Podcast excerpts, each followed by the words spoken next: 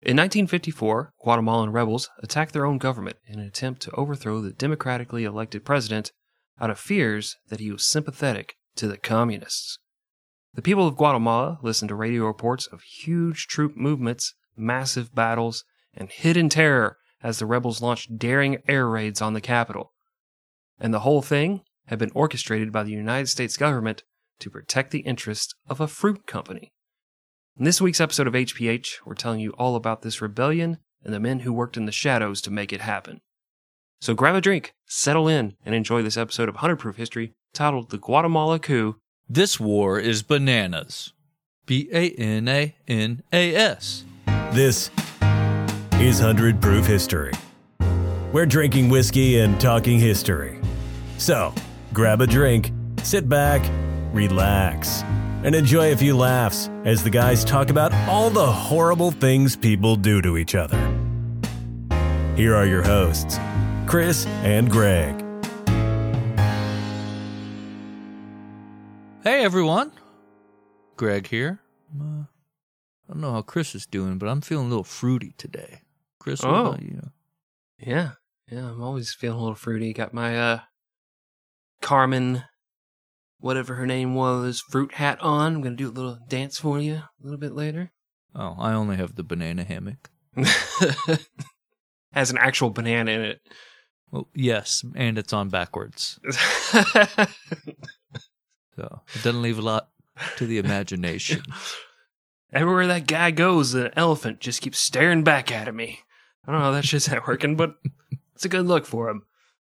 Well, we yeah, as you said in the intro, we're here to talk about the Guatemalan coup, the attempt, the Banana War, Yeah. if you will, the Banana Republic, not the clothes, kids, not the clothes. Oh shit. This is where the term comes from. I ran up my credit cards for fucking nothing. It's all been there talking to Trevor, asking him if that shirt looked good on me, if it made me look a little fat, you know, asking him if he'd like to come in the dressing room, watch me put on shirts, you know, try on some other clothes, asking him what time he gets off of work. You know, just And what happened? Oh, nothing. He uh, he sold me a shitload of khaki pants. Uh, you know, I left out of there feeling like a jackass. I'd explain it all to my wife later. She's like, he didn't even fuck you. I'm like, no, that's the crazy thing, right? Unbelievable. right? Oh, by the way, I can't buy our kid Christmas presents anymore. Sorry. She uh, she like pleated pants. Does she care for the Dockers? Show me the receipts.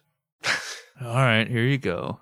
These are all gift receipts. I didn't want you knowing how much I actually spent trying to fuck this dude. Anyway, today, Greg, our source is Bitter Fruit, the story of the American coup in Guatemala by Stephen Schlesinger and Stephen Kinzer. Uh, two journalists. This book's actually about 40 years old, written in 1982, but it holds up. They got their facts straight, did a bunch of Freedom of Information Act requests, got all this information from the government because they kept records of fucking everything. And they were able to uh, put together a really good book, really good story. What'd you think of it?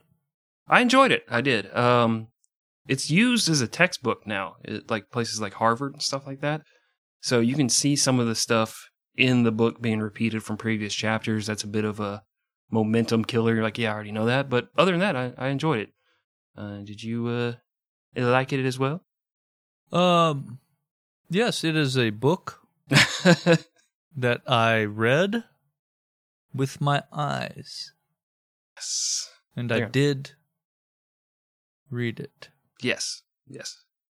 So moving on. I think I saw your uh, your review on the the back flap actually.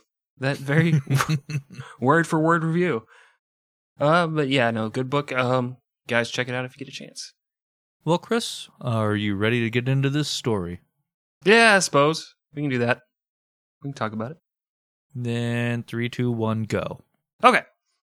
Our story begins back in 1870 when an American ship captain named Lorenzo Baker landed his boat in Jamaica and saw the people there were just wild for bananas. Matter of fact, you could say they were going nuts for them. Oh, he tricked me. Shit. Very few Americans had even seen a banana, so he bought 160 bunches at one shilling per stalk.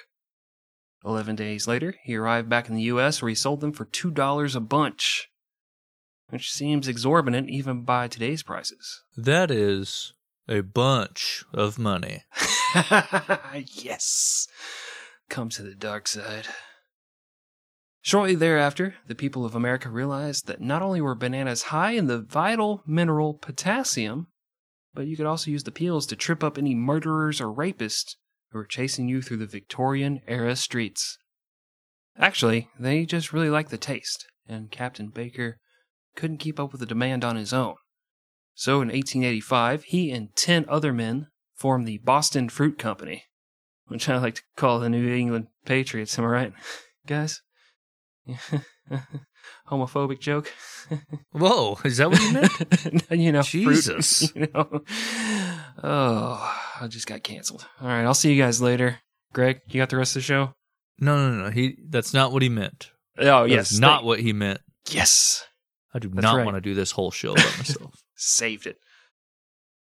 By 1898, the Boston Fruit Company was selling 16 million bunches of bananas a year. Well, that's a bunch of banana. Do it again. and little known fact today Americans consume 6.4 billion pounds of bananas each year.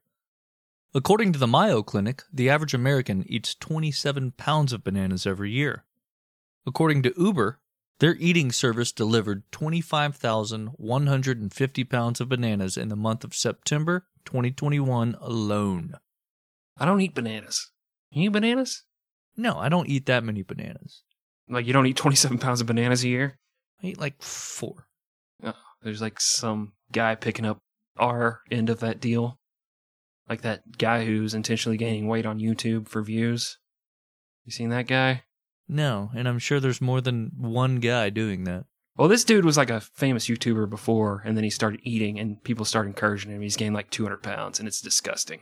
But he eats, Christ. does eating challenges, so he's he's the one taking all our bananas down his throat, Mm. if you will. No, we got bored enough in Iraq to where we did have banana deep throating competitions. Mm. Was this while you were in the Air Force, or was it just, just Yes. visiting? no, it, yeah, it was. oh, okay. We did a lot Fair of weird things. We were so bored. yeah. Yeah, that's how you got butt pregnant. Hmm. Didn't make it to term, so. Ugh. I'm sorry. I didn't mean Jesus Christ.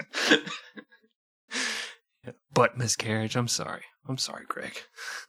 It was the next day. anyway. Well, by 1899, the banana growers of Jamaica and Cuba weren't able to keep up with American demands, so the men of the Boston Fruit Company decided they should buy up their own land and start their own plantations in Central America. To that end, they turned to a man named Minor Keith, who owned and maintained the only railroads in Central America. Oh, minor queef, my favorite. Legally, they had to call Minor Keith because you can't put juvenile full names and date of births in legal documents. Dude, don't.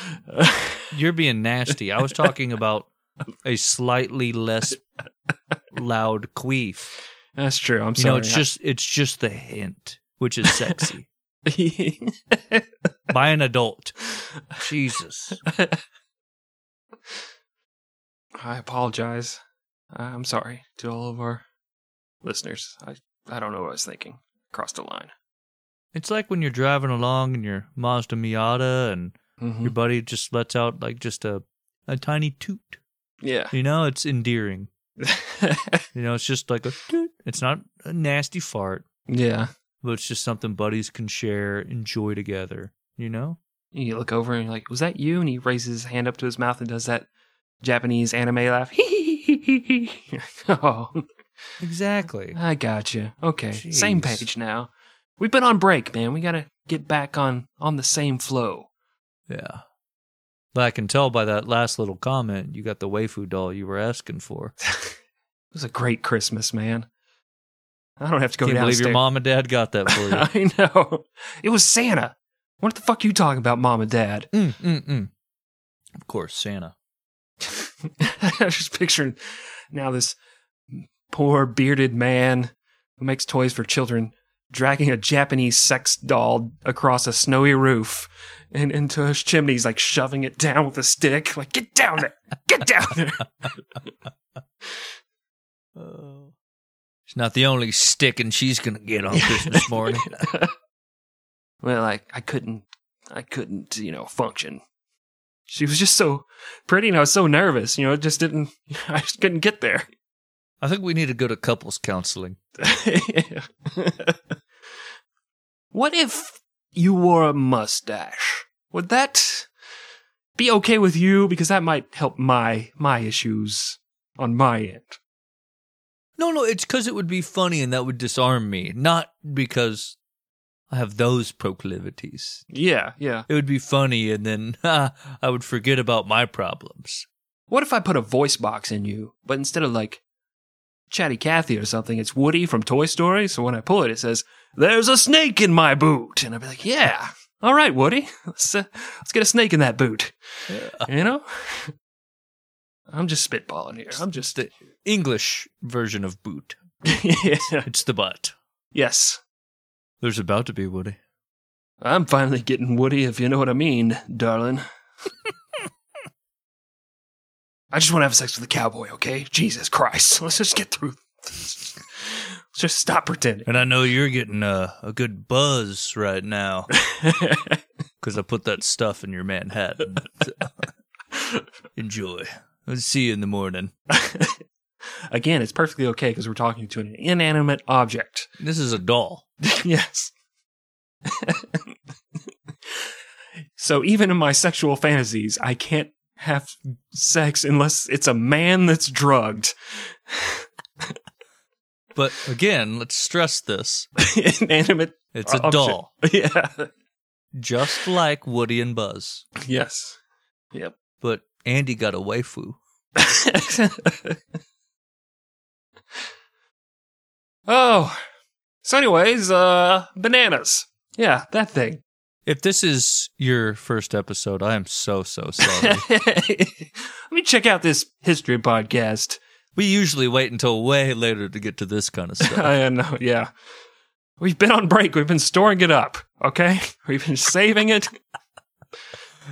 oh, the floodgates are open. Yeah. And we don't know when to stop. We can't get this train back on the rails. well, the Boston Fruit Company merged with Minor Keith's railroad monopoly and became the United Fruit Company. The guy owned all four railroads. It's only four spots on the board. Doesn't really help you, but good luck. $200 a land, though. Yeah. Yeah. Whatever. It's a sucker strategy. Just saying. United Fruit bought up land in Panama, Honduras, Nicaragua, Colombia, but their largest holding was in Guatemala. When the markets crashed in 1929, the United Fruit Company wasn't immune and their stocks began to plummet. Enter a dude named Samuel Zemurray. Hmm. Just point me in the direction. And I will enter a dude. Oh, okay, I got you. Oh, Yeah, it, okay. it was a command. I got you. Yes. oh, Please continue. will do. well, Zemurray began his career selling bananas in Mobile, Alabama, where he earned the name Sam the Banana Man. B A N A. No, oh, we're not doing that anymore. No, let's keep it. Let's keep going, man. It made Gwen Stefani a star. A star. And then she did like country music or something. I don't know what she did after that. She did like The Voice, maybe? One of those shows. I think that was her husband. She ditched Hell, I don't know. ditched the guy from Bush. He was fucking the nanny. I don't know any of this tabloid stuff. I just felt bad for Gavin Rossdale because He did it. when's the last time you heard of Bush doing anything? Me, when my wife told me mine was too unkempt. That's what, you don't like this button on a fur coat, baby? I can't even find it. Jesus Christ. No, I bet you Gavin Rossdale made some weird sex noises because even his singing sounded like he'd been smoking for six days straight. Just walking the studio, hey, don't let the days go by. So, you know, it's probably like having sex with Louis Armstrong. And also, I don't think button on a fur coat is accurate. No? It's more like you get the top of an acorn Mhm. and then uh, if you glued it to a bush outside, okay, that's that's kind of how it looks. I got you. Just a, a thatchet. like if you put your hand in there, you can get all scratched up trying to get stuff. It's like a yeah briar patch. Yeah, there's like a bunch of frisbees and soccer balls in there that kids won't ever get back. Like, no, we're not going in there again. It's got the dog from the Sandlot.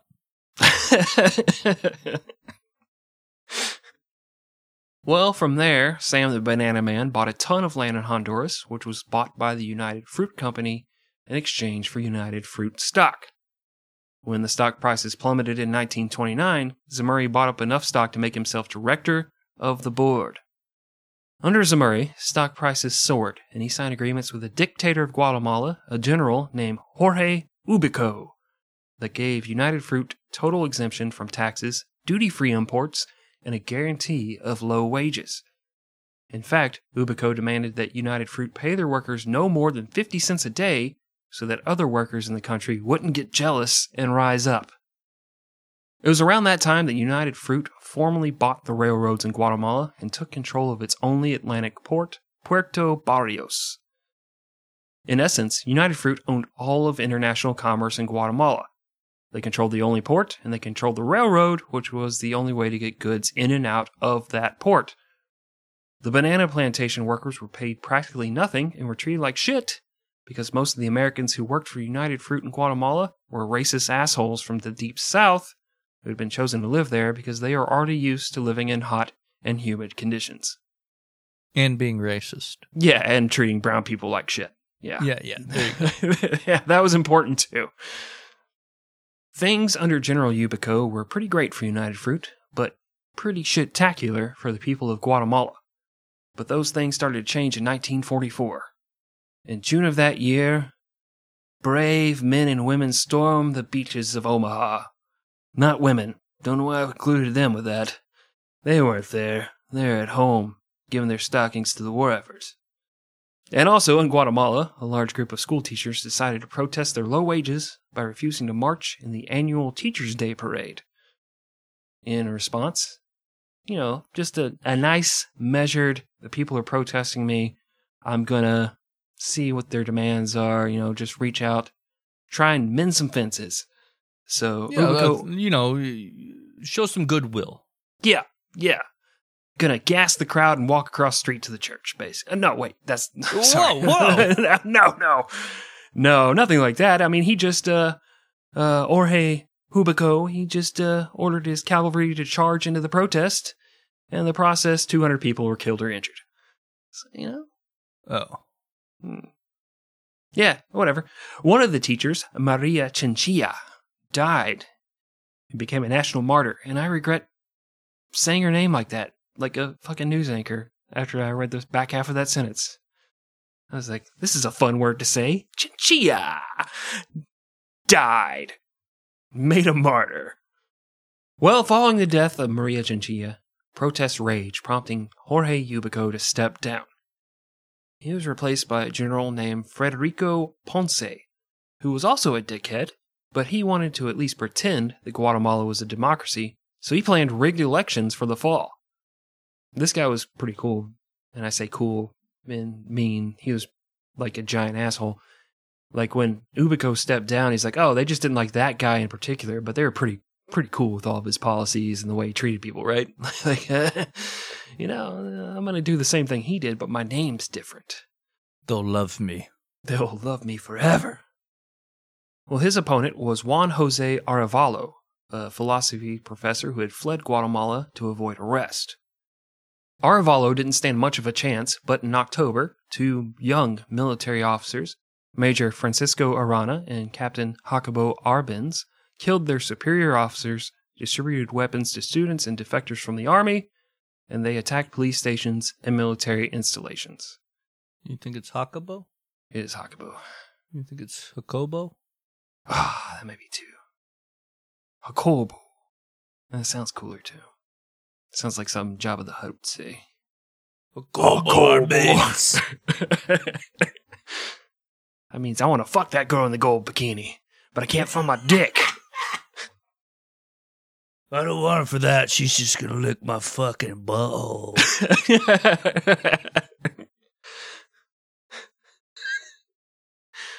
I haven't cleaned that thing in 20 parsecs. Yes, I know it's a it's a distance. That was the last time I cleaned it. It was 20 parsecs away. that bidet at that fucking rest stop. what do you mean that was a hobo with a bottle of seltzer? All right. Well, let me back it up. Hakobo. Federico Ponce asked the U.S. to bomb the rebels, but they refused. In the end, Ponce agreed to step down and was replaced by the military junta of Arana and Arbenz, who promptly named Juan Jose Arevalo as the new president of Guatemala. For those of you who don't know, a junta is basically like anytime your country gets taken over by the military and they just put like these dudes in charge, like more than one guy, like a triumvirate. They're your juntas. Rolling with my juntas. Hatun. Uh, that doesn't make sense. I'm going to do a Hakuna Makata thing, but it's too many syllables and I'm an idiot. It's also Matata. When I say Makata, God, Yeah. yeah, kill myself. A few months later, in early 1945, a popular election was held, and Arevalo officially won the presidency in a landslide. The country he took over was not in very good shape. The average worker made a whopping $90 a year. Mm. A little bit jealous of that, but whatever, I guess that's a bad thing. 2% of the landowners, including United Fruit, owned 72% of all of the land. 75% of the populace was illiterate, and the national life expectancy was 50 years. I'm also a little jealous of that because my doctor says I don't have that much time left. It's the whiskey, Chris. It's a hard knocks life for me. That's right. It's a hard knocks life for us. No, you're doing pretty good. Palatial estate, taking all the Patreon money, taking all Wolf Dick's money. Look at me, That's true. Yeah. just just struggling to get by, living here in this boarding home with all these other convicts, all these felons. Oh, they disgust me. The crimes they committed.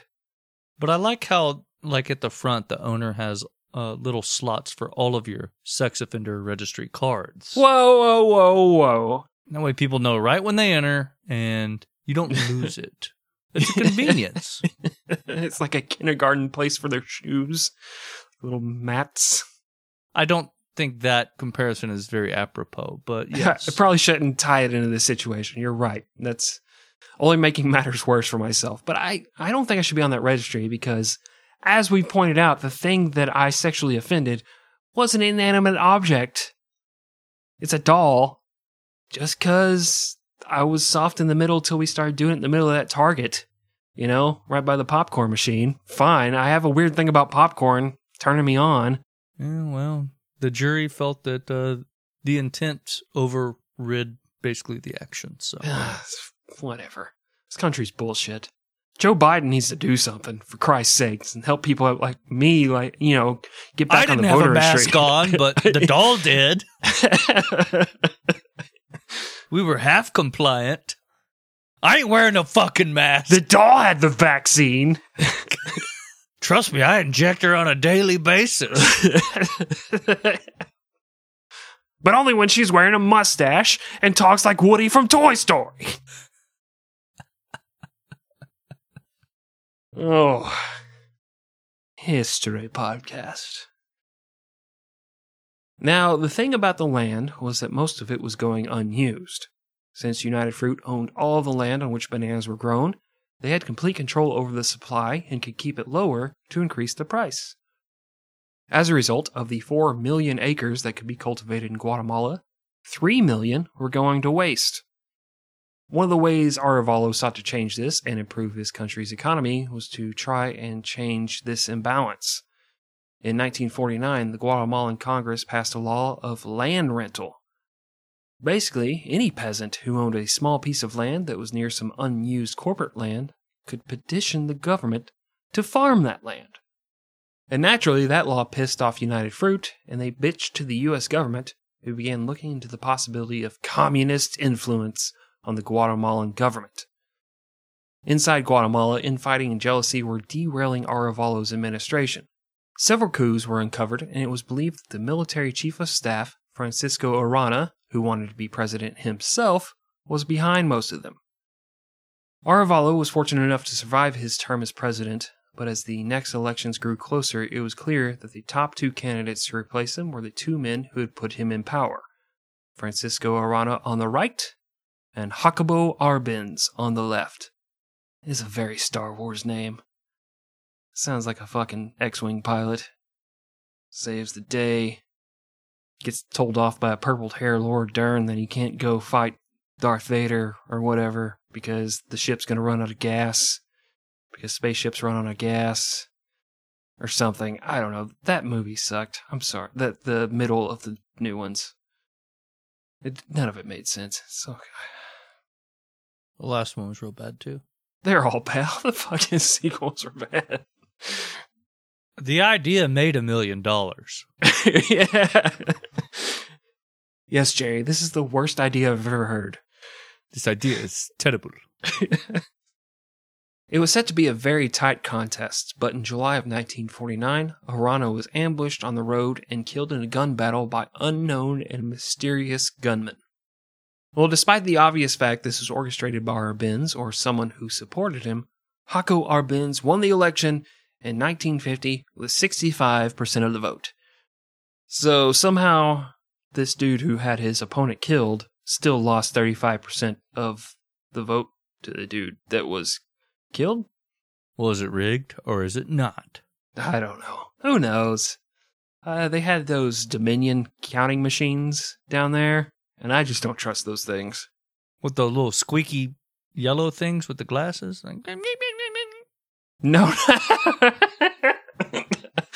not Dominion. Dominion. You know, the ones who rigged this past election in 2020. oh, okay. I got you. Took me a second. Took me a second. Son of a bitch. You mean the election that was stolen? Yes. The big lie. Wait, wait, wait, wait, wait, wait, wait, listener, new listener, before you turn us off, Mm-hmm. we're joking. Yes. We don't believe that happened. Almost lost him, Chris. And also, lawyers of Dominion were were joking. Please don't. Please let me out of this class action suit you filed against me and Sidney Powell and Lin Wood. I had nothing to do with it. I was joking. Jesus Christ. Let me out.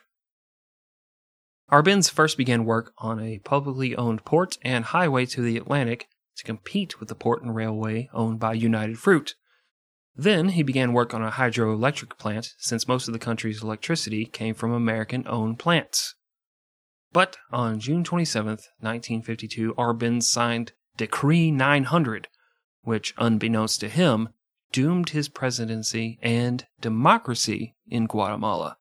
Which, that's really sad. Because I don't know about you, Mhm. big fan personally of Guatemala. Yeah? Yeah, dude. Come on. You go to the restaurant, you know, especially if you get the live Guatemala. They like bring it table side, just make it right in front of you. Love that shit. Get to choose the ingredients. Yeah. The fuck out of here, man. Who doesn't love that shit? oh, guacamole for the slow ones in the audience is what Greg is thinking of. Well, now that you say it out loud, it sounds way more off than I was thinking in my head. I know very Fuck little you, about Chris. Fuck you, Chris. Continue. I know very little about Guatemala. Not a big fan because I thought they were South Americans, and I look at a map like, oh, Central America. Yeah, Huh. definitely Central America. Ah, okay.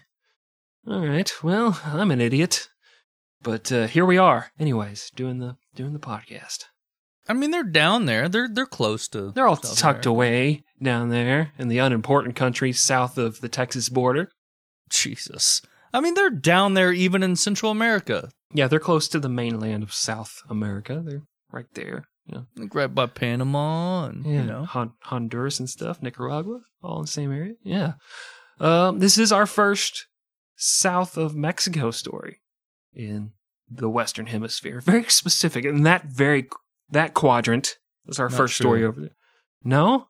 We did we Nazi hunters. Episode. Oh fuck! I forgot about that. Yeah, you're right. Well, never mind. I should know more It's about largely Argentina and just all over South America, really. Oh shit. Coast of Brazil, having strokes. Okay, Come on. I'm sorry. Oh, I forgot we did those episodes. Yeah, because it was a bad dream for you. It was. they kept catching my my bros. God. No, no. Under Decree 900, known as the Agrarian Reform Bill, the government could appropriate uncultivated portions of large plantations. Basically, if the plantation was bigger than 223 acres and had less than two thirds of its land cultivated, the government could buy it back from the owner using a 25 year government bond with interest. And Jesus Christ, that sentence reads like a fucking standardized test math question. But it's kind of important. Yes, it is important. Like enough. once we get into valuations of what the land is worth, what each acre is worth, this becomes important. So if you need to, hit that uh, rewind button, Mhm. smash that like and subscribe. Yeah! fuck yeah! Even though you know it's just it's just a podcast, but yeah, yeah. but mainly the rewind button, just Yeah. so you can kind of understand. Uh-huh. Now, the government would buy it back on its tax appraised value, but that was pretty shitty news for United Fruit, who had lied about the value of their land for decades to avoid paying taxes. But the law was a good law for the development of the Guatemalan economy and the working poor, but it did face some problems at home. Some peasants got tired of waiting for the government to give them land, so they just started stealing their neighbor's land, no matter who owned it or whether it was being worked or not. The small Guatemalan Communist Party would frequently encourage such behavior and would bitch at Arbenz for this slow moving program. And the Communist Party was small, make no mistake about it. Their largest presence in the government was in the National Agrarian Department, where there were 26 communists out of 350 representatives. So less than 10%. And that's important to remember going forward. Whoa, whoa, whoa, Yeah. dude! Obviously, this is what they want you to think. Joseph McCarthy told me this is what they want you to think. Okay, they're all fucking rats. You know that. yeah. Just trying to get a piece of your capitalist cheese. Come on, man. Open your fucking eyes. Quit wearing your mask. Name one country where capitalism's worked. Go ahead. Go ahead, Greg. Yeah, that's right. Oh, let me just put this magnet on you. Pull out all your fucking Bill Gates, Jeff Bezos, Elon Cuck fucking chips. You're part of the problem, Chris. Yeah. You're part of the fucking problem. Yeah. Continue with your little fuck fake news story. Go ahead. Go ahead. I won't make another fucking peep, Chris. Oh. Go. All right, well, back to the story. On the whole, there were 4,000 registered communists out of a population of 3 million people. Oh God! You fucking communist! I said I wouldn't make a peep. but Jesus fucking Christ! Oh God! You probably think the 2020 election wasn't stolen. Just fucking say it. What a coincidence! If I'm right, huh? Huh? Uh, well, Greg, may I continue with our story? See, more communism shared. Just uh, bring you with me, lead you down that rabbit hole. I quit the podcast. Okay, well, uh, getting back to the story. While President Jacobo Arbenz did not denounce communists, just like I guess I haven't on this show, so Greg's attacking me, he repeatedly stated his administration and his programs were not communist in nature. He was just trying to jumpstart his economy by creating capitalist programs to compete with the foreign companies that dominated his country. And that's one of the sad things about this is this dude's like, "Hey, what if uh, we we could compete with all these foreign companies in our country? What if we could actually produce our own goods and make money? And then everybody's like, oh, "You fucking red motherfucker, you commie son of a bitch." What if we produced our own B A N A N A S? Is that so bad? Is that so red? Because it seems very yellow to me. and the yellow converts to green. mm, None of you motherfuckers see it. America always wins. Salute. I'm proud to be an American, Greg. Oh boy. At least I know I'm free. You fucking commie prick. Turn around on you, you son of a bitch. I'll accuse you of being communist, and Joseph McCarthy will come after you. And you won't be able to be in adult films anymore. You'll get blacklisted, and not the good kind of being blacklisted. You know, the the you're sitting on a couch and there's seven dudes behind you. Kind of blacklisted. BBC porn, Greg. Oh, okay. Anyway, in 1951, before Decree 900 had even been issued, the United Fruit Company had visited President Arbenz and asked him to extend the generous terms they had been given by former dictator Jorge Ubico. Arbenz politely told them to fuck off, and that started the fight between his administration and the company. What Arbenz didn't know was that the fruit company had some very powerful friends in the U.S. government who, if they didn't own United Fruit stock, they're just straight up taking bribes from the company. On Hitler's birthday, 1954. Blaze it. Yep. 420. 420. U.S. Secretary of State John Dulles paid a visit to Guatemala to deliver a formal complaint. Dulles said that the land taken from the United Fruit Company was basically being stolen.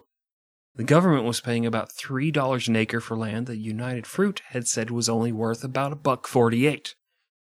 But Dulles was saying that a fair value was closer to seventy-five dollars an acre. In a country where the average person made ninety dollars a year. Mm-hmm. Dolus. Dulles. Dulles. It sounds very familiar. Yeah, Dolus. Hmm. Eh, I'm sure it'll come up. We'll, we'll figure it out. okay, okay. It'll probably come up later. You're right. Arbenz pointed out that he was paying what UFC said it was worth, not the United Fighting Championship. Championship. Thank you. There you go. The United Fruit Company. But Dulles told him everyone knew that price was bullshit and the land was worth way more. It, it would be weird if they went to the fighting championship, they went to Dana White and said, How much is this land worth? He's like, I don't fucking know, man. I don't know. You ask Joe Rogan. Those are the two things I know about UFC. It's worth five ivermectins. yes. Is that where you were going with that? I don't know. Those are the two things. I don't know what you know about Dana White and Joe Rogan, but that's my guess. Those two things. Now, it might surprise you, Greg. This may be shocking. But John Dulles had previously been a lawyer that represented United Fruit in their negotiations with Guatemala and held a good deal of stock. Wait. Hmm. Seems a bit like a conflict of interest. No, no. Obviously, he has the best interest. If he's got the the live Guatemala being made right at his table, and he owns stock in live Guatemala, Mhm. he would have a vested interest in live Guatemala doing well. He's like, hey, why don't you put some bananas in that shit? I'm like, no, that'll ruin. I said, put some fucking bananas. It's some, Put some fuck. it's He America. cocks his gun to let him know he's serious. Whoa, Jesus. fi- Okay, fine. right, gee, okay. Let's see who's in charge here. I mean, I think we have some plantains back there. Not good enough. Recocks the gun. the shell just Around flies in the, the live guac. Wait, I thought you had, Guatemala. I thought you had to do this in the movies. Every time you pulled your gun out, you had to cock it. well, back in America, Sam Sam the Banana Man, Zemurray, well, he hired three different people to independently provide public relations work for United Fruit. They all began to spread word that President Arbenz was a dirty commie, and the people of Guatemala were desperate for liberation. They got all those weapons of mass destruction. You know, they're going to attack Israel any day now, fellas. We got to go to war. We got to save them. I want to get a Colin Powell in here. He'll tell you. That's right. May he rest in peace. Yep. Pour one out for old Colin. Died of colon pal cancer.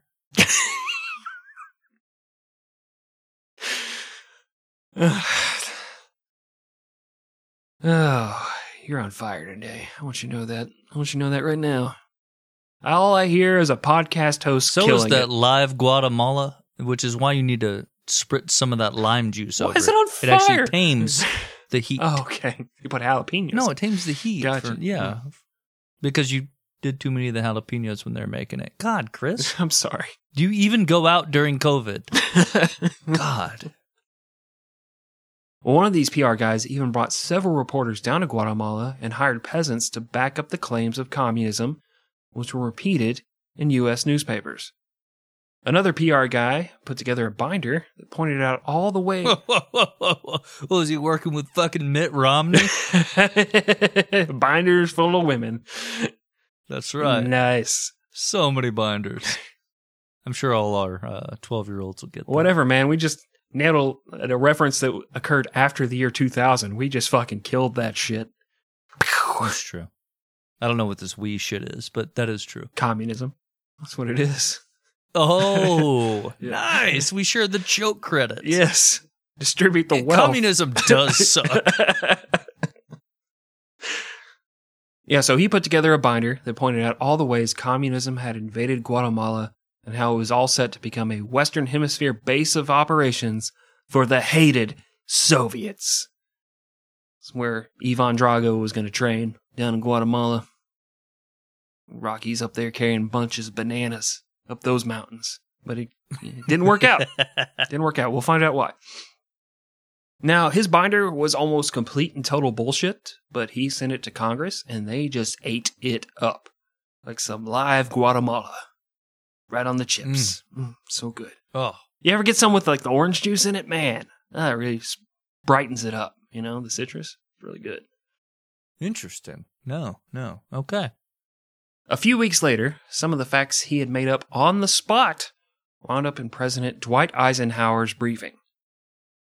Through outstanding public relations work, the United Fruit Company had convinced Americans that the Guatemalans were communists, Arbenz was a dictator, and if something wasn't done, the Soviets would control all of the bananas in the world. And no one wanted that shit to happen. Now, Jacobo Arbenz was going to have to face the wrath of America's best and brightest. Wait, wait, no, I'm sorry, scratch that. I, I didn't read the, the next sentence. Uh, he was going to have to face the wrath of the often bumbling, inept Central Intelligence Agency. Who would come out on top?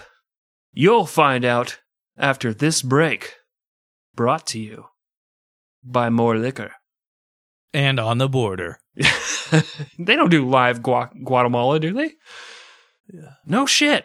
They're the ones No, fuck. that do it. There you go over there. Get some of that. And those weird, their, their tortilla chips are always like half a tortilla. So you got like you got to break them up in like eight pieces, and everybody's like looking at you weird because you didn't wash your hands. But you're not double dipping, but you're still breaking the chip into a bunch of pieces and dipping it. And you have like, you know, an open wound next to your mouth that's actively leaking substances. And like, I don't really want to share any live Guatemala with this this gentleman who chose to wear, wear a halter top to this particular family reunion. But The needle's still hanging out of his arm. yeah, the tourniquet's still on there. His arm is now purple. yeah, keeps talking about how communism hasn't really been tried in its purest form in any country in the world. You know, keeps doing that. Ugh. Shit, now I have some good ideas for my break. I know what I'm doing. Give me some live Guatemala from on the border. Cheers. Cheers.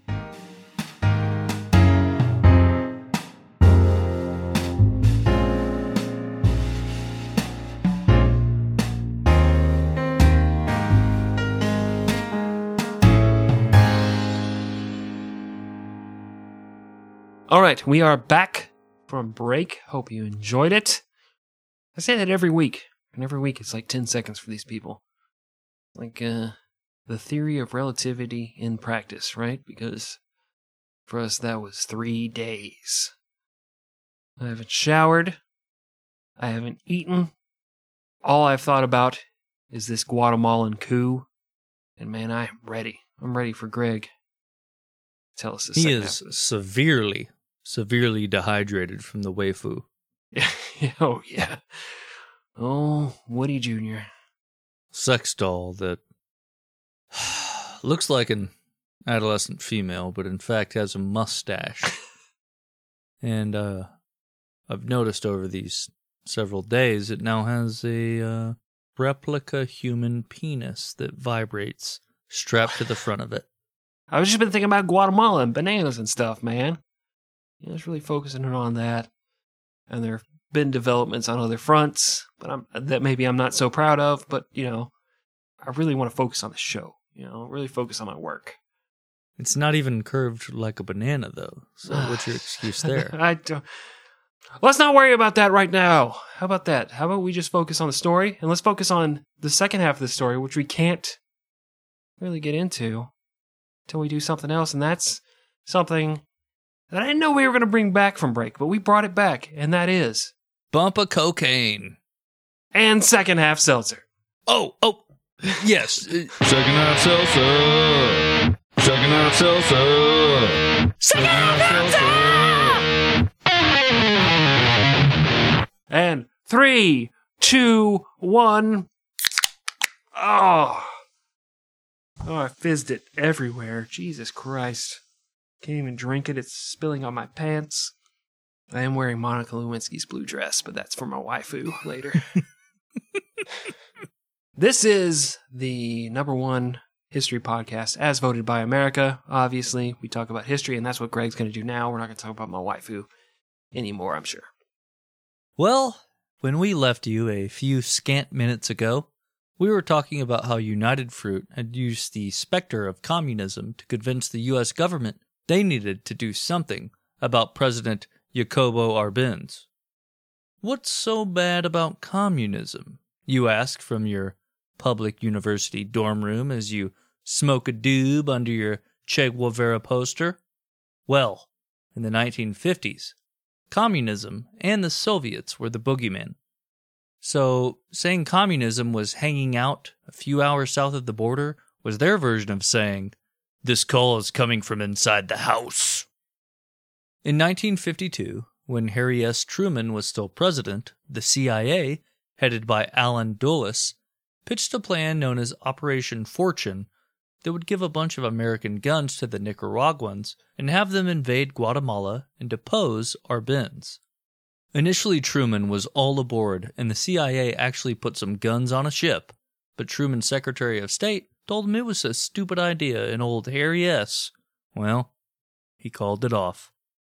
But that same year, the stupid libtard Democrats lost the presidential election, and Truman was replaced with war hero General Dwight D.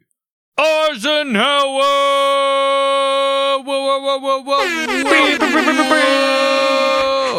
Sunday night at Horny DJ Eisenhower. Do they still do those radio ads like that? I don't even know. I just listen to quality history podcasts such as this. Ugh, I don't. Pause for laughter. Well, Oleg, he was all about being strong against communism. So once they convinced him that Guatemala was turning commu-red, he approved CIA action against the government. Yes, Greg, and little known fact one of the strongest voices against intervention in Guatemala was none other than the grandson of President Teddy and noted pig loving frog, Kermit Roosevelt. Stupid. Thank you. Kermit had actually helped overthrow the Iranian government for the CIA, but he thought intervening in Guatemala was of no benefit to the United States because there was actually very little communism in the country. What about that bay of pigs? Hmm, like to fuck that. Uh, definitely not Guatemala. Oh. Well, earlier Chris mentioned that John Dulles, who was Eisenhower's Secretary of State, had represented United Fruit as a lawyer and owned stock. So did his brother, CIA Director Allen Dulles. So did UN Ambassador Henry Cabot Lodge. So did the brother of Eisenhower's personal secretary. The Undersecretary of State, Bedell Smith, owned stock and would later be named director of the board, as would Robert Hill, the ambassador to Costa Rica. It's, uh, it's almost as if a whole bunch of people in the U.S. government stood to benefit from the success of United Fruit. Eisenhower officially approved action against Guatemala in August of 1953. Allen Dulles invited his CIA buddies over for cocktails, and they came up with a plan of action. The plan they came up with was thought to be so foolproof that they just went ahead and named it Operation Success. Smart. That's cocky. it is. So cocky. The man they tapped to run things in South America was the CIA's South Korean station chief, Colonel Albert Haney. He came up with a plan that involved first using psychological warfare to cause dissension within the Guatemalan military, and then support an invasion of Guatemalan liberators that would overthrow the government. Their first step was to try and simply bribe President Arbenz to step down, but that failed. So Haney moved to the jungles of Nicaragua and began to provide military training to 300 Guatemalan exiles. Using dummy corporations and fake charitable organizations, Allen Dulles was able to purchase American guns and ship them off to Haney and his rebels. Pretty much no one in Guatemala knew how to fly a plane, so a bunch of former U.S. Army pilots were recruited to join the CIA, called the Liberation Air Force. Now, a liberation needs a liberator, and for that, the CIA turned to Miguel Ydigoras, who promptly told them that their plan was solid, but he wasn't going to be their bitch after he won. So the CIA then turned to Juan Cordova Cerna, who then used CIA money to travel to New Orleans to get treatment for his severely shitty throat cancer. Wait a second. So you're telling me the government paid for somebody's health care? Like Whoa. my tax dollars paid for that guy's health care back in 1954? You know what that sounds like? Communism. Oh, shit. Yeah. Fuck. Got him. Got him again. God damn it.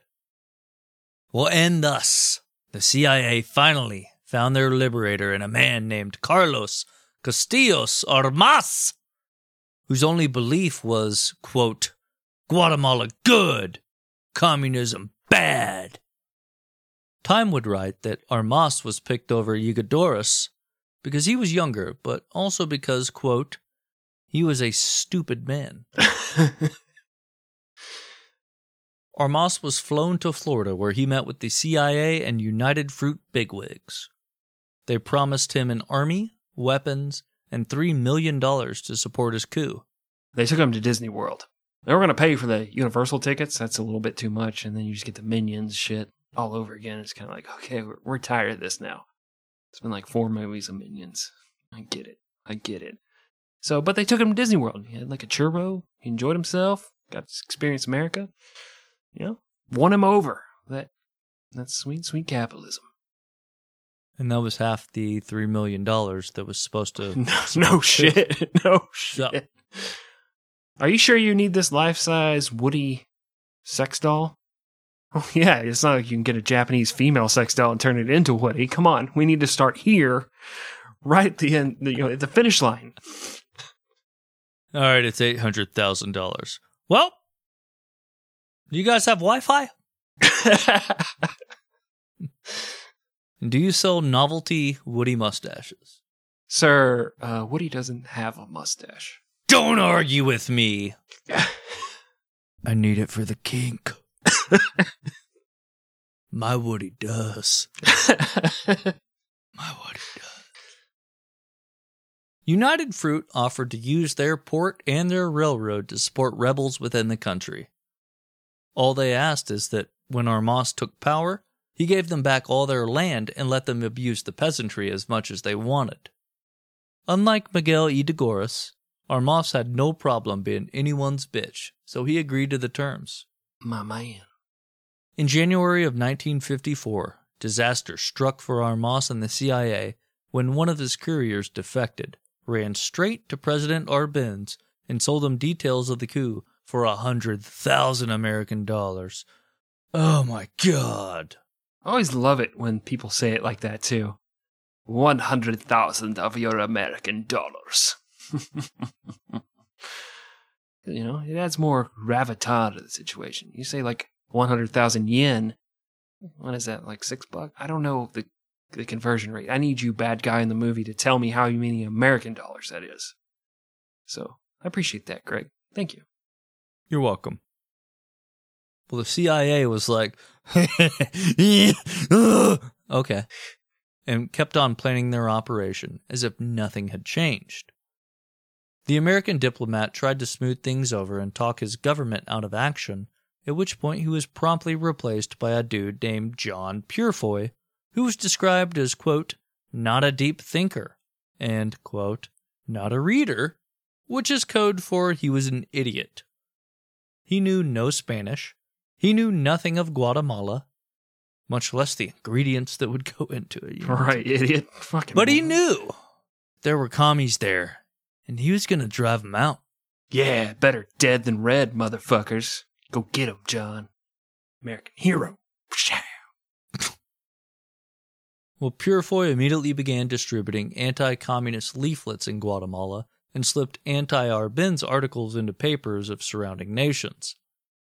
Arbenz had actually met Peurifoy back in December of 53 and tried to mend the fences, but Peurifoy refused to budge on any diplomatic matters because he believed the National Agrarian Department, the NAD, was, quote, dominated by communists. Again, there were 26 communists out of 350 representatives in the National Agrarian Department. And they're just running the show. Fucking powerful communists. They're so powerful and so inept at the same time. It's almost like we're creating an enemy out of thin air, so they need to be scary and also not scary. I, I don't know. I don't know how the PR thing works, but uh, The coastal elite yeah. and the welfare queen. yeah. Yeah. Arbenz and his government continued to tell the U.S. that they weren't commies and just wanted to allow their own people to compete with American businesses, but it fell on deaf ears. Secretary of State John Dulles convinced every Central American nation to sign an agreement to fight communism, even in their neighboring countries. Huh. Wonder who he's targeting. That's weird. That's, that's weird. The U.S. also refused to sell arms to the Guatemalans, who knew for a fact that the Americans were selling guns to their neighbors. And so, in May of 1954, President Arbenz did the absolute worst thing he could. He ordered guns from a communist country. What an idiot. Sorry, buddy. Just under the microscope and Death you warrant. go, you go and do that. In exchange for a million dollars, the Czechoslovakians sent 15,000 crates of weapons to Guatemala on a Swedish ship. The CIA watched the whole thing happen and then launched a guerrilla raid to take out the weapons as soon as they were loaded on rail cars.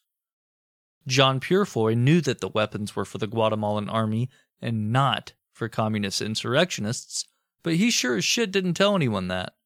Instead, he and the Dulles brothers used it as a green light for Operation Success. Yeah. Prestige worldwide. Worldwide. The Dulles brothers kind of seem like uh, stepbrothers. they do. One of the cool things and funny things about this too is the weapons they got shipped were complete shit. They got some anti-tank weapons, despite the fact no one in Central America had any tanks.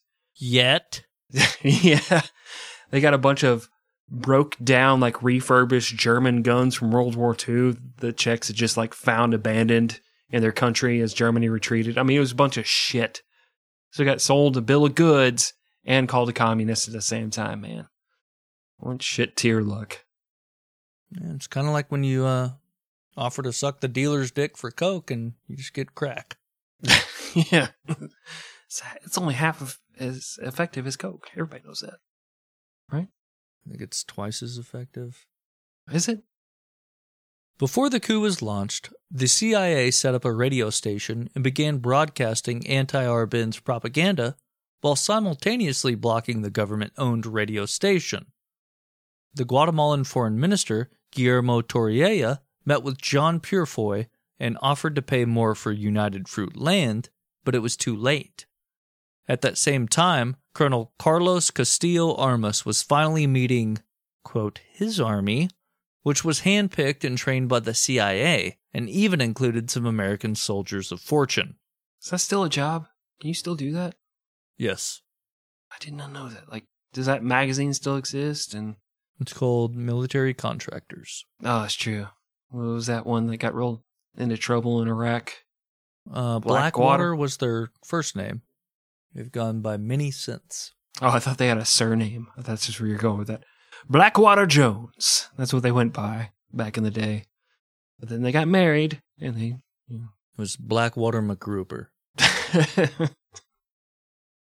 On June 18th, 1954, Armas climbed into a station wagon and crossed into Guatemala. Do you think uh, he got to sit in the far back, like that very back, like the door opens, you can climb in the back where the groceries usually go? Because man, as a kid, that was a big fucking thrill. You know, back before safety standards and car seats, and we gave a shit about our kids. Like you could sit in the far back and like wave at people as you drove down the road. I think he probably played the part of the hood ornament. yeah, Because he, was, I mean, he was supposed to be like driving into this country and it was going to spark this revolt. Like, surely he would be featured. right. You know? Well, the CIA thought news of Armas's arrival would spark a revolt within the country, but nothing happened. So they ordered Armas to stop his advance just six miles into Guatemala. The CIA then launched air attacks, which involved flying a Cessna over Puerto Barrios mm, and dropping a hand grenade. Another pilot strafed the city of Coban with gunfire but didn't pay attention to his fuel levels and had to crash land in Mexico. Two other planes from the Liberation Air Force were hit with small arms fire and grounded. The invasion was a comedy of errors. Colonel Armas was instructed to take the lightly guarded towns of Zacapa and Puerto Barrios mm, and was turned back by the Guatemalan military. Just a bunch of avocados and onions and shit, just holding their ground, man. Yeah. They're really just nonplussed server. Like, this shit what again. other, what other toppings do you want? No, fuck you. You will have some enthusiasm. and I will tip you the minimum of 0%. I'm the Sunday after church crowd. Suck my dick. Black Eyed Pea was on a wait, so I came here. Dos cervezas, por favor. Alcohol is a sin, you son of a bitch. Eight live Guatemalas to go.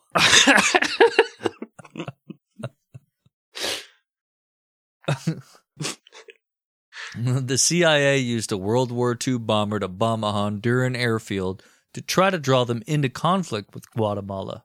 But they only dropped test bombs filled with water and one actual bomb that didn't even explode. So really everyone was just fucking confused. Another confused person was the ex Marine who was ordered to bomb the government radio station in Guatemala City. But, uh, well, instead, he blew up an American evangelical radio station that was, fortunately, unoccupied at the time. Or, unfortunately, depending on how you see the world, Bless the Lord. We were outside getting some live Guatemala. because that black eyed pea, you know, the wait, going- it was just, it's just too long. what's going on? What's going on? I mean, it's good chicken fried steak. I just don't understand why. What, what's the deal here? You go to Chili's? No, no. Come on, that's secular talk. And boy, boy, do I love a flavorful black eyed pea. Said no one ever. Black eyed peas mm. are fucking disgusting. Maybe we need to eradicate the black eyed pea. I don't know. I like that one song. Let's get it started. I think the original thing is let's get retarded.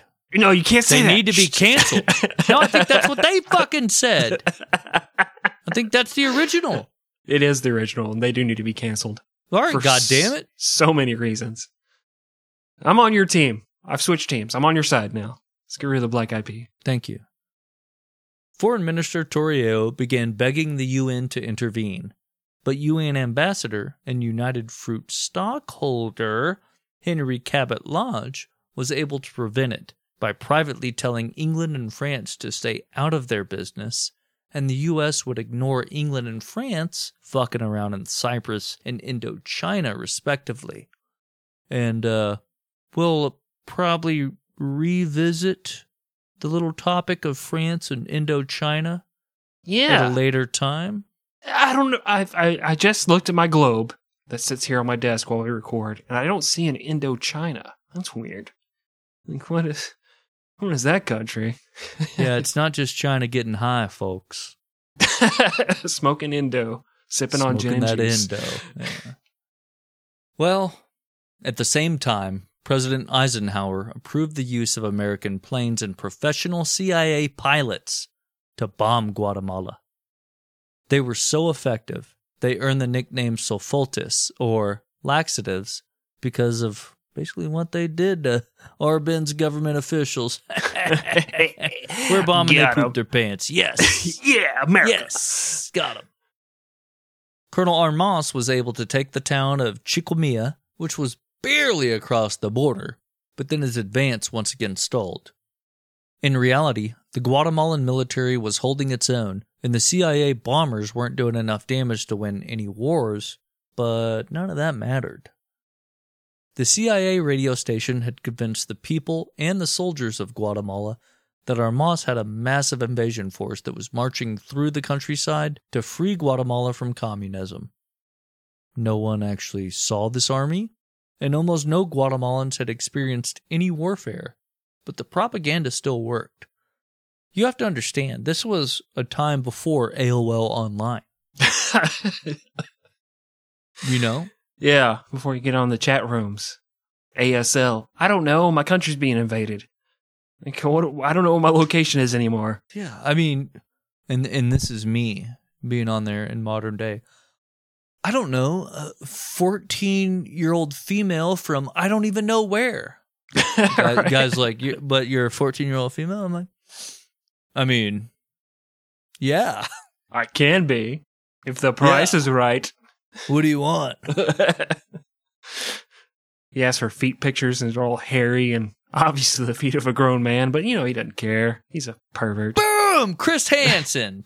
Got you. yes. Fucking idiot. It didn't matter what country I was from. Ha ha ha. Don't you have a seat, you son of a bitch? Waifu doll walks into the fucking room. Put a voice box in it where you're obviously talking from. what was your plan here? I told him I was 42 and I was also married. The mustache betrays you. I thought your voice would be uh, even deeper than it is. I don't know where I'm going with this joke. Anyway, On June 27th, 1954, nine days after the coup began, President Jacobo Arbenz signed his resignation and then walked into the Mexican embassy to request amnesty. He was killed. Hmm I actually made that up. Uh, but the real story is he was replaced by Colonel Carlos Diaz, who told the U.S. he would get rid of all the communists in the government, but he was going to keep fighting Armas. John Peurifoy told Diaz to resign because he was, quote, not convenient for American foreign policy. When Diaz refused, the CIA resumed bombing. Diaz, who had already been nicknamed Sad Chicken by his military friends, then gave up the office. Well, Diaz was replaced by Alvarado Monzon, who signed a truce with Colonel Armas. They formed a military junta and fought for the approval of the U.S., specifically John Peurifoy, but the leadership of the country had already been promised to Armas. He was made president, and in the fall of 1954, he held an election where he was the only candidate on the ballot and won with a resounding 99% of the vote. Who did the other 1% vote for? Yeah, They're the ones that like Charlie Brown, hilarious, you know, my shit penis. like that. Yeah, yeah. Oh, Mike Hunt. Get it, guys? That. No, like say it out loud. But you gotta say it a little faster than that. Yeah. Miguel Huntero? I don't understand. What does that mean? What is, what is this word? Armas's first act was to return all land to the United Fruit Company and lower their tax rates. But Eisenhower and the Justice Department, they had no real ties to United Fruit. They didn't care for how they were being portrayed in the international media. You know, this has been going on for a while. It's a different regime, not necessarily as invested as previous regimes. and not only that, you pissed off the Brits and the French when you said, hey, stay out of our business, we'll stay out of yours. They're like, hey, we're still going to put in our, our papers how you're like fucking over this country. And see how you deal with it, you stupid motherfuckers. Well, sure, but I I mean like dollar wise, they're they're not invested like previous people protecting. That's true, were, yeah. right. Yeah. So just days after Arbenz's resignation, the DOJ sued United Fruit under antitrust laws. It took another four years, but the United Fruit monopoly was eventually broken up. They became Chiquita brands and sold almost all of their land in Guatemala to the Dole Corporation. I don't know who to hate anymore. Do I hate Chiquita or Dole right now? Who do I cancel, Greg? Chiquita. Tell me. Okay. Bob Dole yes. just died. Oh, that's fine. Ah, both. yeah. Yeah, fuck 'em both. Fuck Chiquita and Dole's Bob Dole corpse and his family if they're listening. God damn it, Chris. try to go offensive. You just take it one step further. I'm sorry, Bob Dole's family. I just lost a Patreon listener. Bob Dole likes your style. Bob Dole. Bob Dole. Bob Dole. Bob Dole. Bob Dole. Bob Dole. Bob Dole. Bob Dole. Ambassador John Peurifoy was rewarded with an ambassador assignment in Thailand. Oh, Ooh, hey. must be nice. All the lady boys. yes. Well, Peurifoy died later that year in a car crash. Probably hit one of those little bicycle boys, you know, or girls, or Yeah. the ones that Bicycle boys. in in the the, The rickshaws? Yeah, yeah. There. Yeah, like short round from Indiana Jones. I mean, I guess I feel like that was a racist portrayal, but sure. okay. Secretary of State John Dulles would have an airport named after him.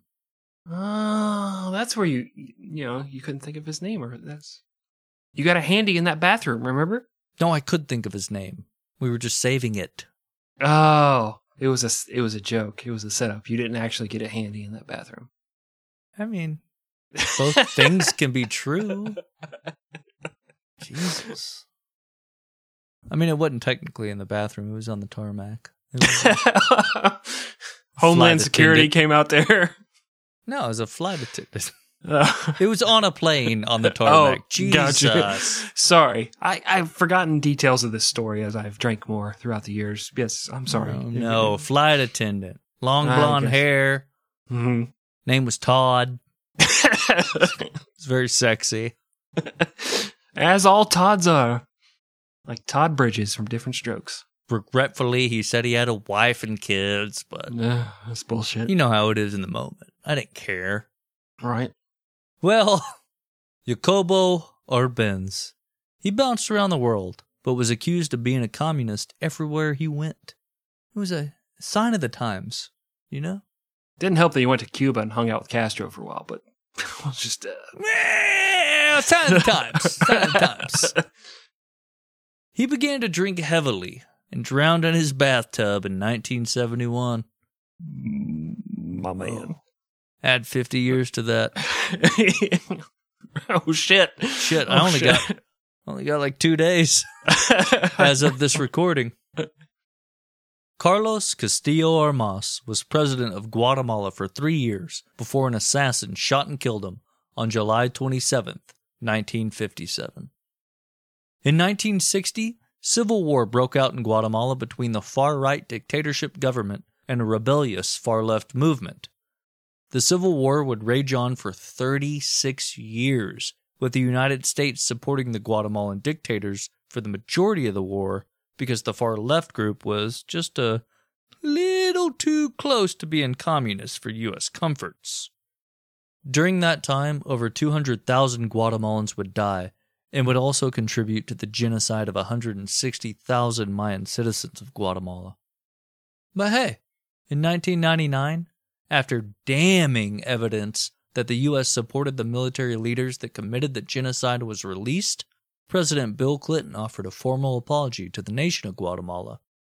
So, no harm, no foul, right?